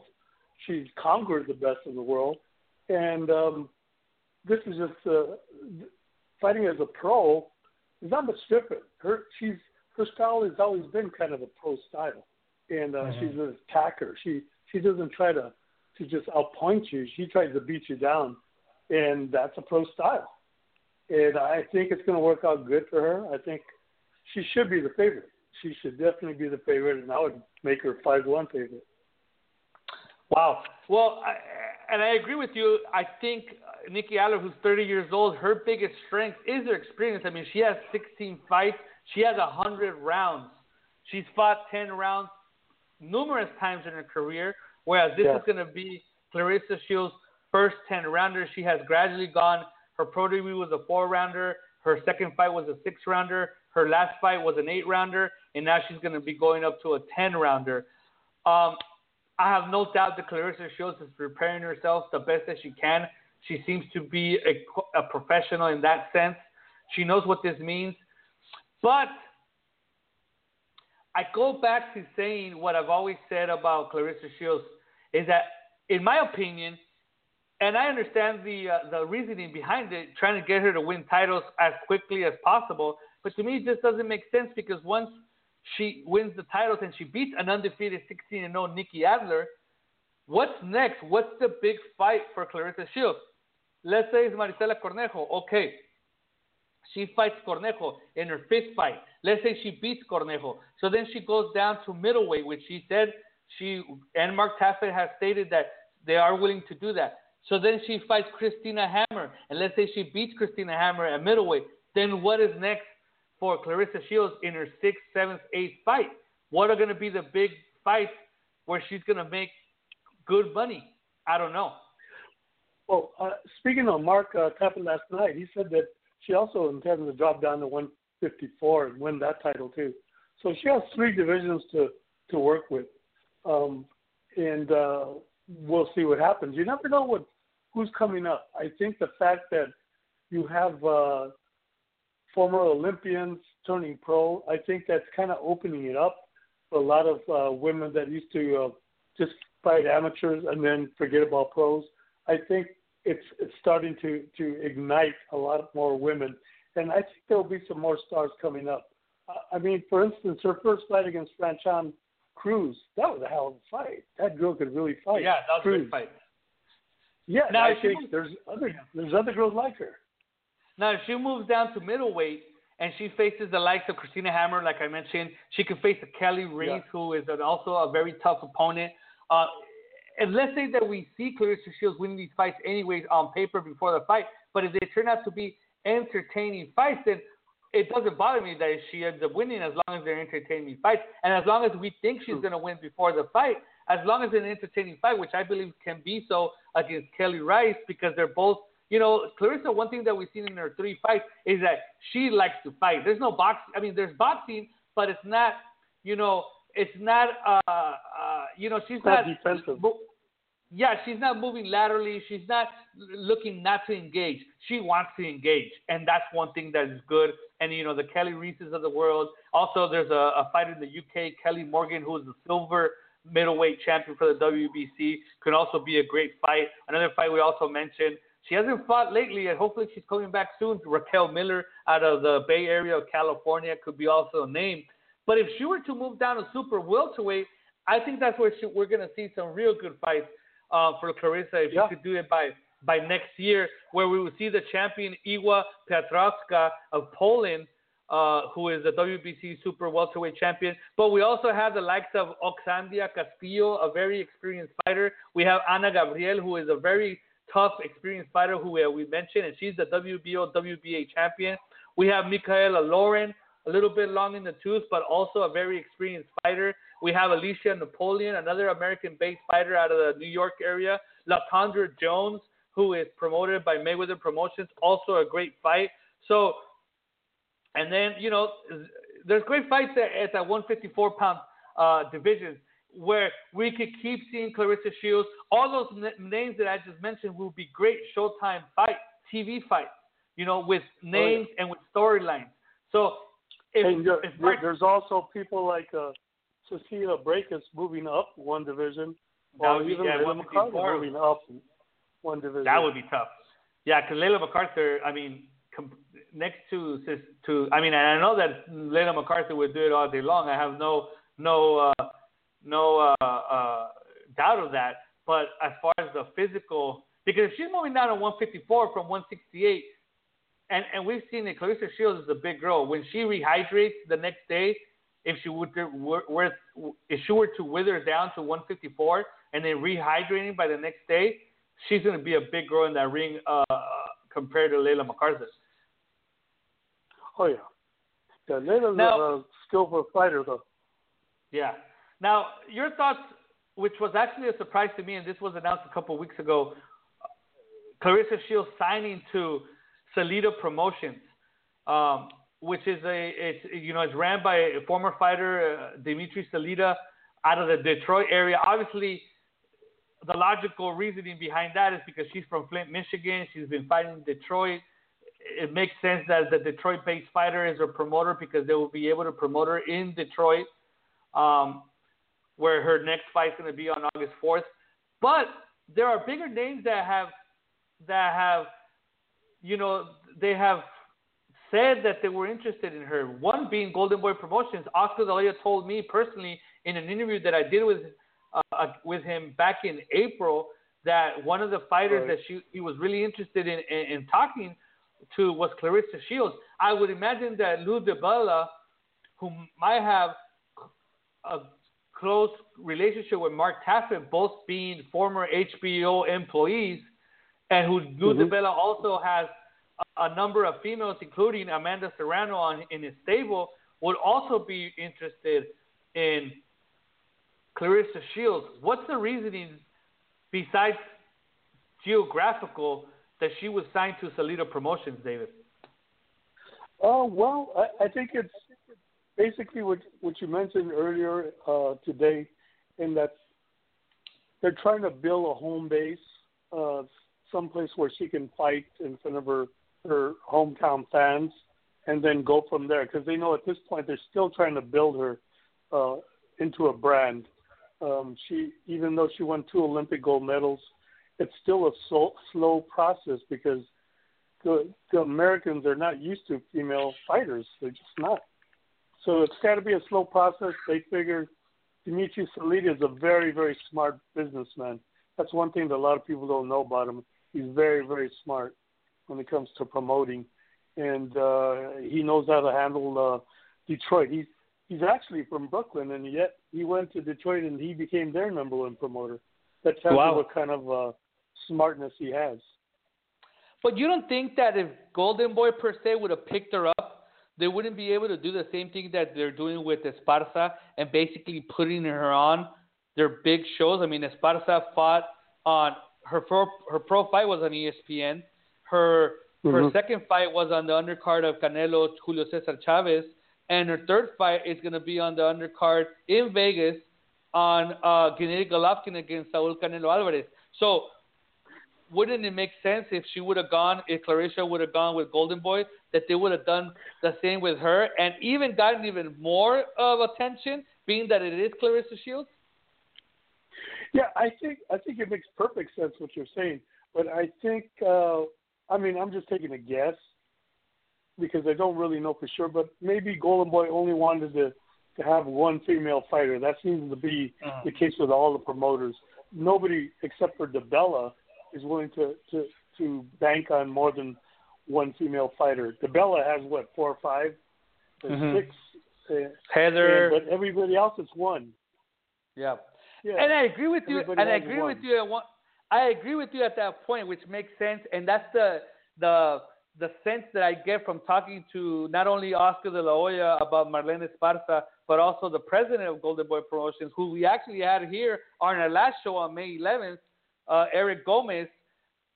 And that's the sense that we get that that they're kind of like filling out the waters. They're putting in their toe in the female fight world. Obviously, Golden Boy Promotions being in the fight mm-hmm. game for a while, but only quote unquote, because there's different stories there, signing their first fighter in Marlene Esparza. But if the second fighter that you pick up is Clarissa Shields, you might want to jump into that pool fairly quickly because it's not just anybody, it's Clarissa Shields.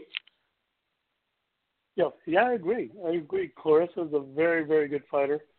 I mean, to me, she's a slam dunk. She's going to go far. Um, but, uh, I mean, some people just aren't willing to gamble. Uh, look what happened with uh, Marisela and Ringstar, uh, Richard Schaefer's group. Uh, they had her, and then all of a sudden they let her go. And uh, they just told them that it wasn't going to work out. So and, they had uh, her. That was a big they shock. Had her with, they had her with the signed contract, and then they released her? Well, I don't know if they, they signed her to contract or not, uh, but they had told her that, you know, they were, they were going to sign her.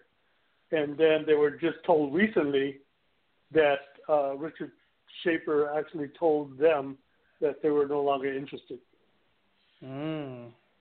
Interesting, interesting. A, yeah, that, because they did have her have, they did have her fight on one of his cards, which was April ninth in uh, L A, which you were you were there. Yes, exactly.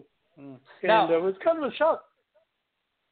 Yeah, and, and especially with coming from Richard Schaefer, who we all know is was the C E O, the president of Golden Boy Promotions for quite some time before they had that falling out, and he's very uh, a very shrewd businessman and somebody that's willing that is a, able to to kind of see uh, upcoming trends, and I find it hard to believe that he wouldn't see a future in female boxing when Clarissa Shields is going to be fighting on Showtime.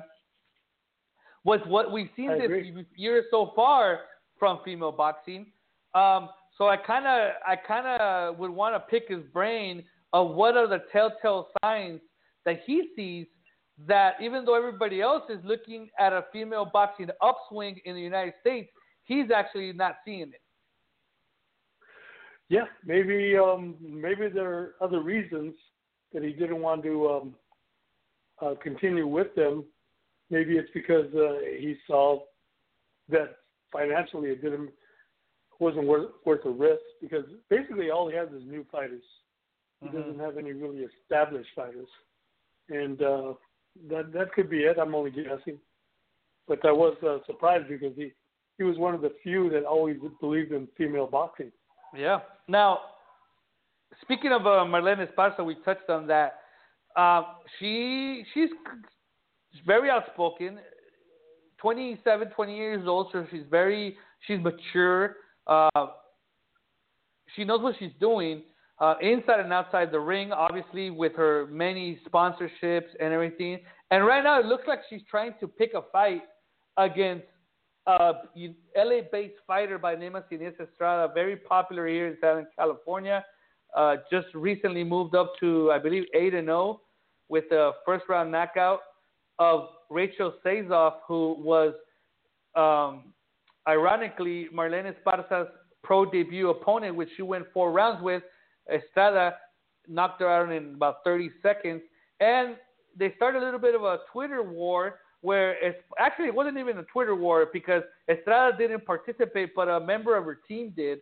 uh, answering Esparza's call to a fight. They've been going back and forth in video interviews and things like that. And, you know, everybody's hoping that this fight gets made. Many have mentioned, um, you know, perhaps on the undercard of Gennady Golovkin against Saul Canelo Alvarez, although I believe this fight should happen in the Southern California area. David, you know a little bit more of this feud because they actually, this feud kind of goes back into the amateurs. Oh, yes. It goes way back in the amateurs. Uh, according to uh, Team Estrada, um, they never fought each other at amateurs, even though they were in the, the same uh, period of time. And uh, they said that every time it was they were about to match, uh, Esparza would pull out. That's what they claimed. I, I don't know for sure. But uh, they said every time uh, there was a possibility that uh, Seniesa was going to be facing uh, Marlon in the brackets, uh, Esparza would suddenly pull out. And so they never fought as amateurs. Uh, Seniesa Estrada actually did win a national title and um, as an amateur.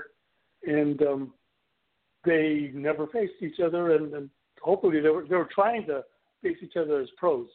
Um, I don't see any reason why uh, Estrada's team wouldn't uh, want to fight Esparza. Uh, I'm sure they're probably negotiating as we speak. Well, hopefully they are because it would be a a, a, a somewhat of a, a – I mean, it would be a, a big-profile fight. As far as – it's a shame, though, that it would be on, on that undercard because obviously, as we all know, the tickets for that for that fight card are um, they're almost impossible to, to get. So for all of us that are into uh, female boxing and we follow it, it would be quite possibly a, a hard fight to uh, to attend. You know, the only best thing that we could that we could get would be, you know, and more than likely they would be streaming it on, on, on Facebook and on. Yeah. on And, and other uh, their social Ring platforms. T V Live. Yeah, Ring T V Live and all that. So that would be something that we're looking forward to. But I, I think that fight quite possibly would be a better match as far for T V, like in the Southern California region. Now that Marlene Esparza is living in the Bay Area of California and training up there with Virgil Hunter, for it to be on E S P N, which I don't see why E S P N wouldn't be interested in that storyline, which you just gave us, and what they've done in the pros, both being undefeated, and, and, and, and this whole beef that's been going on between them. I, I was told by, uh, well, I think there's somebody in Goldberg told me that on her contract, it was stated that she gets to fight on the Canelo card. Mm. So that's that's what she wants. She wants to fight on the Canelo card to raise her own profile. And so if the fight with Seniesa Estrada does happen, it's going to be on that fight card. You know, and it's funny it's because some, yeah, but but I think it would be bigger on E S P N, like in her pro debut, and I'm going to tell you why because mm-hmm. I think it's funny that they that they look at, that they look after this type of stuff because you were there at the Julio Cesar Chavez Canelo fight uh, in May, and and uh, Esparza fought under. How many people were in the arena when Esparza fought? I mean, I was there too. What would you? That, well, it was about what one fifth. One fifth I don't even think that. I don't even think that many people were there. I think there might have been like five hundred, six hundred people there when she when she fought Samantha Salazar. Uh, no, I think it was more. I think it was more. It just it's such a big place. You yeah, that it looks like sparse. A cavern. Yeah, it looks, yeah, it looks like there's only imagine, like six people. But imagine that fight at Fantasy Springs. At Fantasy Springs uh, out there in Indio on an E S P N card. Um, imagine that. I mean, I would even say Belasco, but I think that fight's a little bit too big for um, Estrella T V, which I don't even think is happening anymore, huh? I haven't heard anything going on there. Uh, so uh, yeah, I think they still have Estrella T V.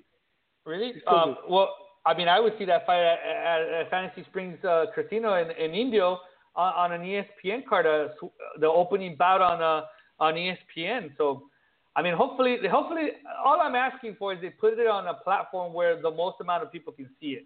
And I think it would be E S P N over over uh, Ring T V or streaming it on their Facebook Facebook um, um, uh, platform. Now, now, one thing that we do need to touch on before we move on to our upcoming calendar on the final stretch here of the two-minute round is a mismatch that I mentioned between Seniesa Estrada and Rachel Sazov. Rachel Sazov out of the East Coast makes sense to be the, the, the opponent for Marlene Esparza in her pro debut. Marlene Esparza coming off a, a great run as an amateur, bronze medalist in two thousand twelve Olympics, but obviously making that transition, which Terry Moss touched on, as far as the style, also not fighting with headgear, with smaller gloves. There's something that that that needs to be, that you, you need to make that jump from the amateurs with the headgear and the bigger gloves to the pro ranks with the no headgear, with all the people, and with the T V cameras in front of you and the smaller gloves. So Rachel Sazov being the opponent for uh, Marlene Esparza's pro debut, uh, an opponent that that really wasn't bringing anything to the table, um, makes sense to a certain extent, right? But for her to be an opponent for an eight and oh experience, pro pro fight experience, Seniesa Estrada, it just doesn't make sense. You know, now, does it say anything, David, to you that Estrada was able to knock her out in thirty seconds, whereas Esparza went um, the full uh, four rounds? I mean, the only thing that says to me is that, you know, Estrada caught her with a good punch, because Estrada is not known as a knockout artist either. I mean, in eight and nine fights now, that was only her second knockout. So what what does that tell you about that fight? Well, what it tells me is that when uh, Marlon fought Rachel Sazov, um, you know, nobody knew anything about Rachel Sazov. But after that fight, well, the whole world knew that Rachel Sazov was not any kind of, you know, fighter. So going in, I mean, Seniesa knew there was nothing going to be coming back at her. So she just mm. went in full bore. So she went full bore. Yeah, because, I mean, yeah. And, and it's no secret either that Marlene Esparza, quite honestly, at this point where she's making a transition from amateur to, to pro, maybe she's not she has she's not sitting on her punches. She hasn't learned exactly. how to to produce power from her punches, because the amateur uh, amateur boxing is quite different. It's more about point scoring, whereas in professional boxing it's about punishing your opponent. So maybe she has not yeah. learned yet to to to put some power behind those punches, whereas Estrada, with eight fights under her belt, she has. You know, she has. So she's probably hitting a little bit harder, but not. But she's but she's not considered at all a knockout artist, because she went six hard rounds with. Uh, Uh, Selena Lopez back in uh, April of two thousand sixteen, whereas Kenia Enriquez, who quite honestly hits hard, knocked her out in a minute. So yeah, it's there's a difference. You know, so there is a difference. So you know, I find it hard to believe that the California State Athletic Commission, who is quite strict uh, as far as their matches, was. Approve an eight and oh fighter facing an, an oh and three fighter uh, in that fight. Yeah, it was. Uh, I'm, I, I'm sure they weighed the two things. They saw that Rachel went the distance with Marlon. They saw that Seniesa only had one knockout. They figured, oh, it's a safe fight. Yeah, and, and it looked like the the uh, the the referee. She pretty much pulled the plug as soon as. Uh, Seniesa ended up landing that second hard punch on her. But now coming up, we only got twenty-two minutes left on the show here in the two-minute round. The Hooks and Jabs look at the female fight world here on our new platform, which is blocktalkradio.com forward slash two-minute round. And obviously on all our, of our um, social, uh, on the, all the podcast apps out there, Stitcher and, and podcast for iPhone and Google Play for um, – for the Androids. Also, you can find us at facebook.com forward slash two minute round or on Twitter at twitter.com forward slash two minute round. This show is every other week here on, uh, on Block Talk Radio, and our next show is scheduled for July thirteenth. But let's move on to our upcoming calendar. Saturday, July first from France, Jelena Marjanovic versus Stephanie Ducasto in a ten rounder. Uh, Marjanovic will be defending her W B A, W B C featherweight title. She's a friend of the show. She's been her, he, on the show before. David, I was kind of surprised because we didn't, I didn't hear anything about it. You know, all of a sudden I go on Instagram and I see the W B C announcing it, but I hadn't yeah. seen Jelena mention it or anything. So I don't know if this was like a last minute thing. Did you know anything about this? Uh, I was very low key. Yes, I, I, I knew about it last week. Uh, I think I saw it on Jelena's uh, Facebook or, or Instagram, one or the other. And um, mm. yeah, I mean, she's fighting a decent girl. The, the, the French have really uh, come up the last couple of years. Uh, yeah. I don't know if, if, if she's in the same uh, level as uh, Jelena, but um, not not many are. You never know. Yeah, yeah not yeah, many are at that level. Yeah. Well, this is the second fight in a row for Jelena in France. Her last fight, she went out there and she fought an undefeated fighter. Ended up, I think, going the distance with her. And now she's fighting Stephanie yeah. Ducastel. Um, So this is going to be this Saturday from France. Hopefully we get a stream on the internet. And also the same night in Germany, Eva Vorderberger will be defending her W B C silver bantamweight title against Alexandra Lakatos, her being the silver champion. We may, we may be seeing her against uh, another fighter that we're going to mention in a little bit. Actually, uh, well, actually, the same night, July first, this Saturday night, Lourdes La Pequeña Lulu Juarez, the sister uh, Mariana Juarez, will be facing Anaí Torres in an eight-rounder at flyweight. That's going to be on Televisa. That should be good. In, in, yeah, in Mexico. She's starting to pick up the level of her opponents. Anaí Torres, her record is not that great. Um, her That's record true. is not that great on paper, but she's a tough fighter. Um, now, Friday, July seventh in Florida, Noemi Bosques will be facing Sonia Osorio, a tough Mexico City fighter, in a six-rounder at super flyweight. And on Saturday, July eighth, Mariana La Barbie Juarez, the current W B C bantamweight champion, will be scheduled, will be defending her title against Japan's Terumi Nuki. So maybe if Eva Vorderberger comes out victorious this Saturday and Mariana comes out victorious in her fight, maybe we could see them facing each other now that, Eva, that since Eva Vorderberger is the bantamweight silver champion. But, but I'm getting strong, strong rumors that Mariana's next fight, if she comes out victorious against the Japanese Terumi Nuki on July eighth in Mexico on Televisa, she may be facing none other than Jackie Nava on August nineteenth, somewhere in Mexico. That fight is being talked about right now as we speak. I'm guessing that would be a catchweight. I'm guessing, uh, yeah, I think that I think the, the the weight that they're talking about is one twenty, meaning that Mariana Juarez would actually go up two pounds from the bantamweight division, mm-hmm. and uh, and uh, and uh, Jackie Nava will be going down two pounds from her super bantamweight division. So we'll see. I'm sure that if they come up to an, an agreement, we'll be we'll be hearing about it fairly quickly after this Mariana Juarez fight.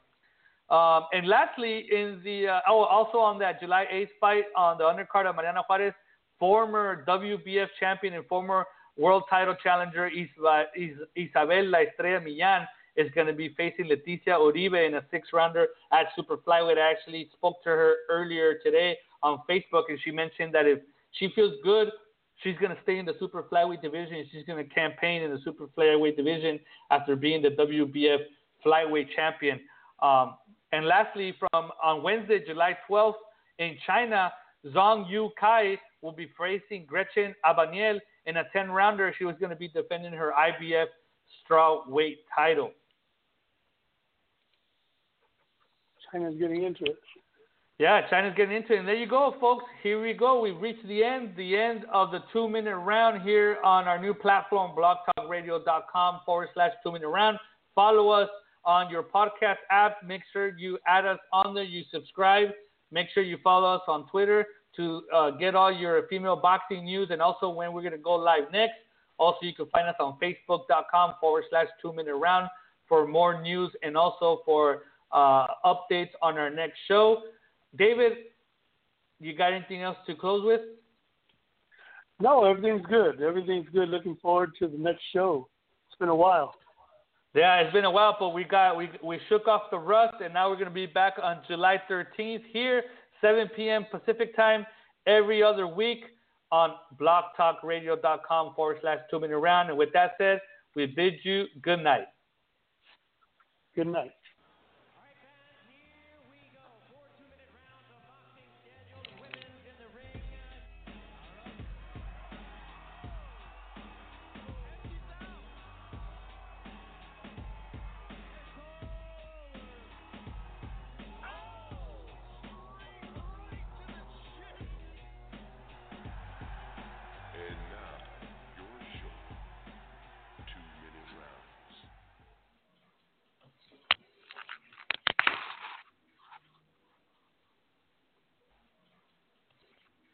With the Lucky Land Slots, you can get lucky just about anywhere. This is your captain speaking. Uh, we've got clear runway and the weather's fine, but we're just going to circle up here a while and uh, get lucky. No, no, nothing like that. It's just these cash prizes add up quick. So I suggest you sit back, keep your tray table upright, and start getting lucky. Play for free at Lucky Land Slots dot com. Are you feeling lucky? No purchase necessary. Void where prohibited by law. eighteen plus terms and conditions apply. See website for details.